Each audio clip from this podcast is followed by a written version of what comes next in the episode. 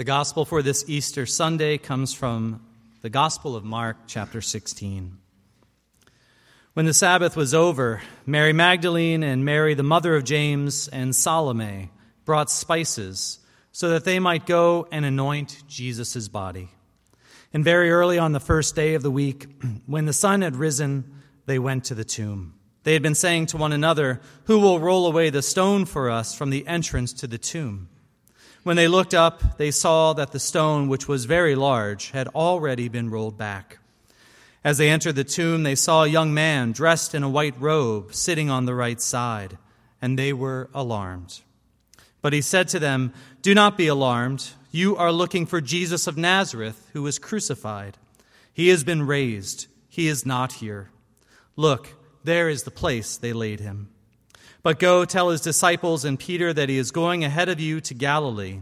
There you will see him just as he told you. So they went out and fled from the tomb, for terror and amazement had seized them, and they said nothing to anyone, for they were afraid. Please be seated. Grace and peace to you from our Lord Jesus Christ. Amen. Well, one of the terms that has become part of our vocabulary in recent years and has been in the news a lot lately is fake news. You've heard about that, right? Fake news is just what it sounds like fake news stories that have no basis in fact, but are circulated all over the internet in order to mislead, misinform, and influence. And did you know that you can even make your own fake news? It's easy. Uh, I made this um, on a site called breakingnewsgenerator.com. Doesn't it just make you want to click on it to see what was said? we'll see how fake it is as we go. Uh, but a little more seriously, fake news has turned out to be kind of a problem. Um, last year, the inventor of the World Wide Web, Sir Tim Berners Lee, because when you invent the World Wide Web, they make you a Sir, claimed that fake news was one of the three most significant new disturbing internet trends that must be resolved if the internet is to be capable of truly serving humanity. And so today we find ourselves sifting through what is fake and what is factual and we've discovered that it can actually be hard to tell the difference. We are subjected to a fire hose of news and information, and we're trying to figure out what's up and what's down, what's fake and what's real, what's right and what's wrong, and who can be trusted. At the trial of Jesus, Pontius Pilate asked the famous question, What is truth? And it's a timely question for us today, all these years later, in our digital world. But as I see it, there's another kind of fake news out there. It's a fake narrative, a false story about the way that the world works. It's a story that says this is the way things are and how they will always be. In fact, did you know that the term gospel, which we use to talk about the stories told by Matthew, Mark, Luke, and John, gospel was once a form used by the Roman Empire to announce its military victories. The gospel was used to communicate about victories won through the application of violence and power. But the early Christians reformed, reframed, and reclaimed gospel to mean something totally different a story of Jesus' victory over death and suffering won through love and peace.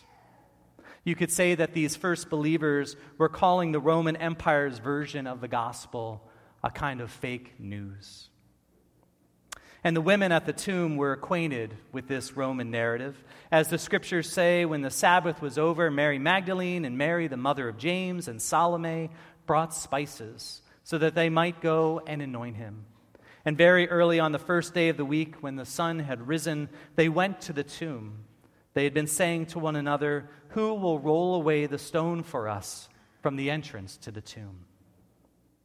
They were carrying supplies to anoint a dead body because that is what they expected to find, because they had accustomed themselves to the inevitability of death. Their teacher and friend died on a cross like so many others had at the hands of the empire. And they knew, despite all their hopes, that brute force and violence and corruption would always win in the end. So certain were they that Jesus was dead that they wondered out loud how they would roll back the stone that blocked the entrance to the tomb. They were heartbroken and deeply grieved, and most of all, they had given up hope.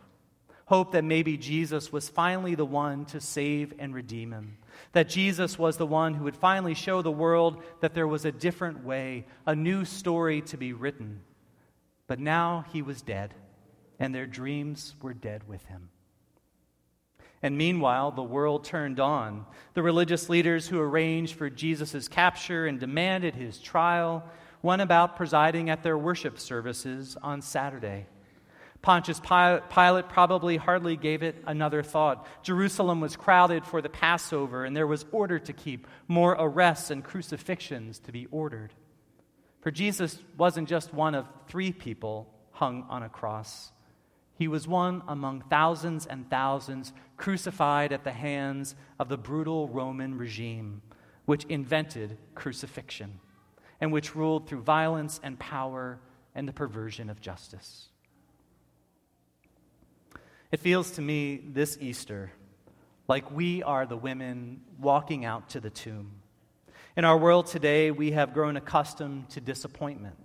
It's easy to feel hopeless and helpless, brokenhearted at the state of the world, and deeply grieved.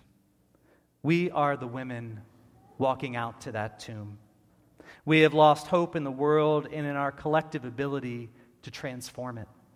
We have accepted that death is inevitable, whether it's on the streets or in our schools or in wars halfway around the world.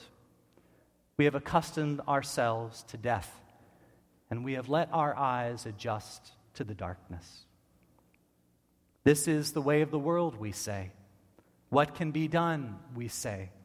What can I do, we say. It is what it is, we say.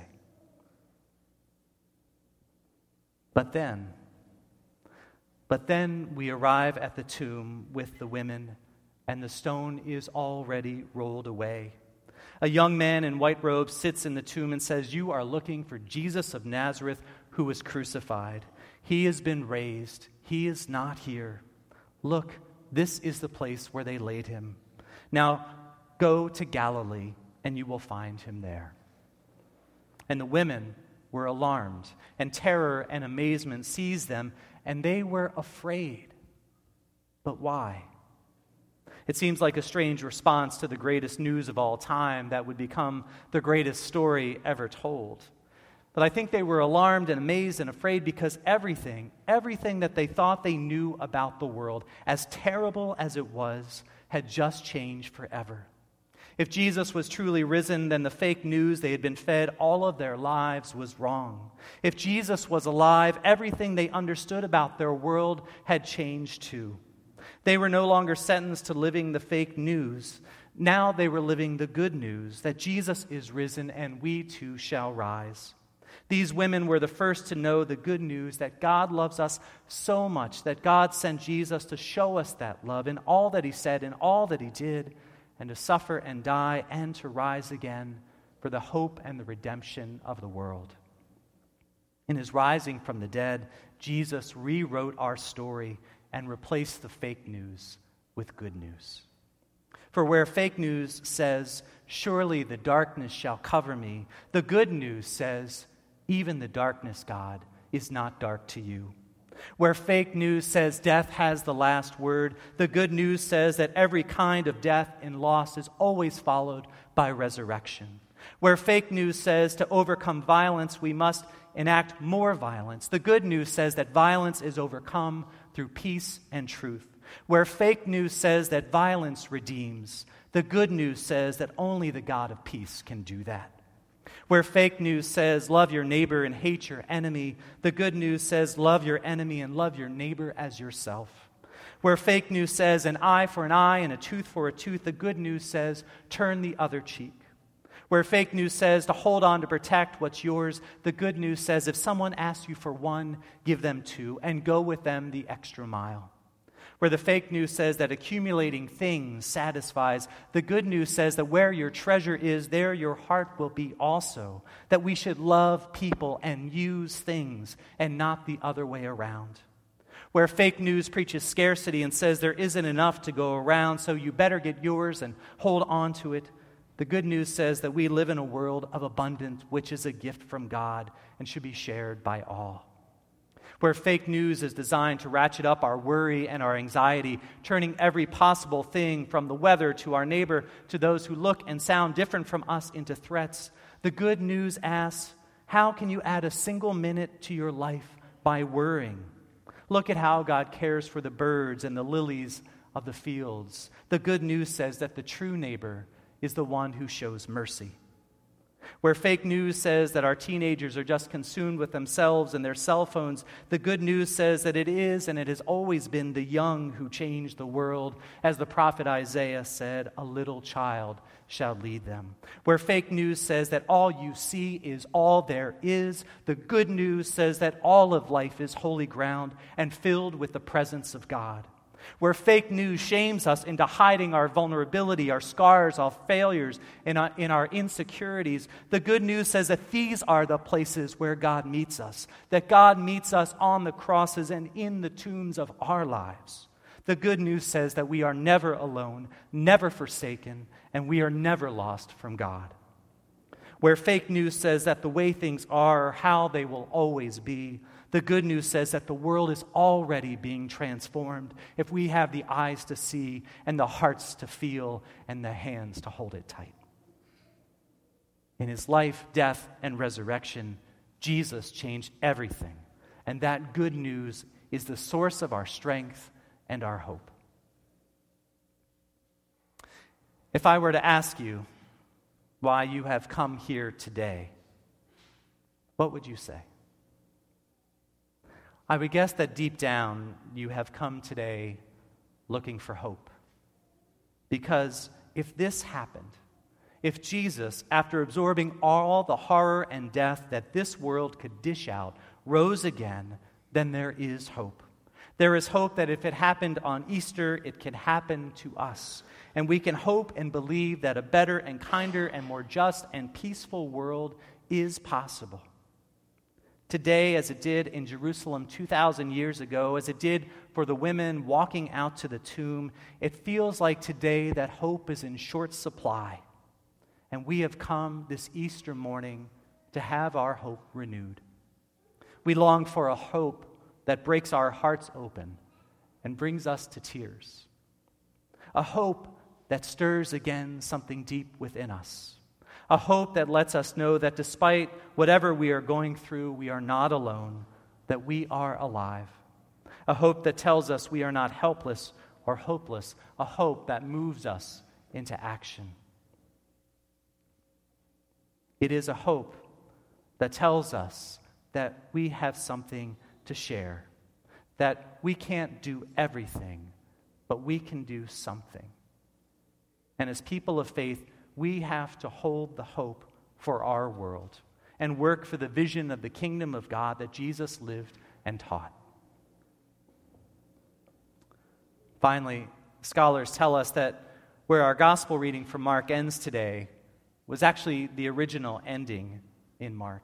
Some centuries later, shorter and longer endings were added to include Jesus appearing to his disciples and followers and ascending back into heaven. But the original ending finishes with the angel telling the women to go home to Galilee and find Jesus there. And this is the hope and the promise of Mark's gospel that having walked with the women to the tomb, we too are sent to find Jesus in all the places that we live and work and play. And that, in fact, He has already gone out to meet us there. Death and fake news could not keep Jesus in the grave. And now His love is loose in the world. And because He lives, we shall rise. No hope, dear friends, for Christ is risen. He is risen indeed. Alleluia and amen.